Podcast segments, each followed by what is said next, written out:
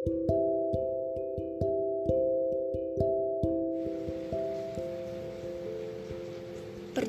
panjang baru akan dimulai ketika seseorang memutuskan mencari rumahnya. Sebagian orang tidak memilih membangun rumahnya sendiri, melainkan menyewa kenyamanan yang hanya menawarkan singgah. Aku bertanya-tanya, di mana rumahku? Di mana bisa kutemukan sebuah kenyamanan?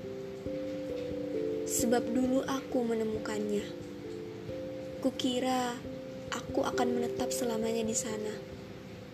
Tapi ternyata keputusanku membawaku untuk angkat kaki. Sudah 2 Februari, sejak aku mengemasi seluruh kenangan yang tak satu pun kutinggalkan di sana. Rumah itu tetap berdiri kokoh, meskipun aku tahu pemiliknya sedang menyembunyikan kepelikan sebabku tinggal pergi. Matahari dan bulan sudah kutitipi pesan agar menyinari rumah beserta penghuninya itu saat aku tidak ada. Aku memintanya untuk menghangatkan keduanya.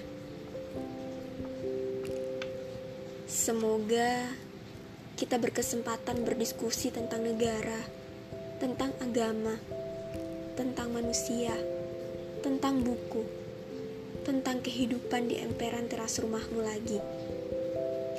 Di sana, kita akan berbincang tanpa melibatkan perasaan.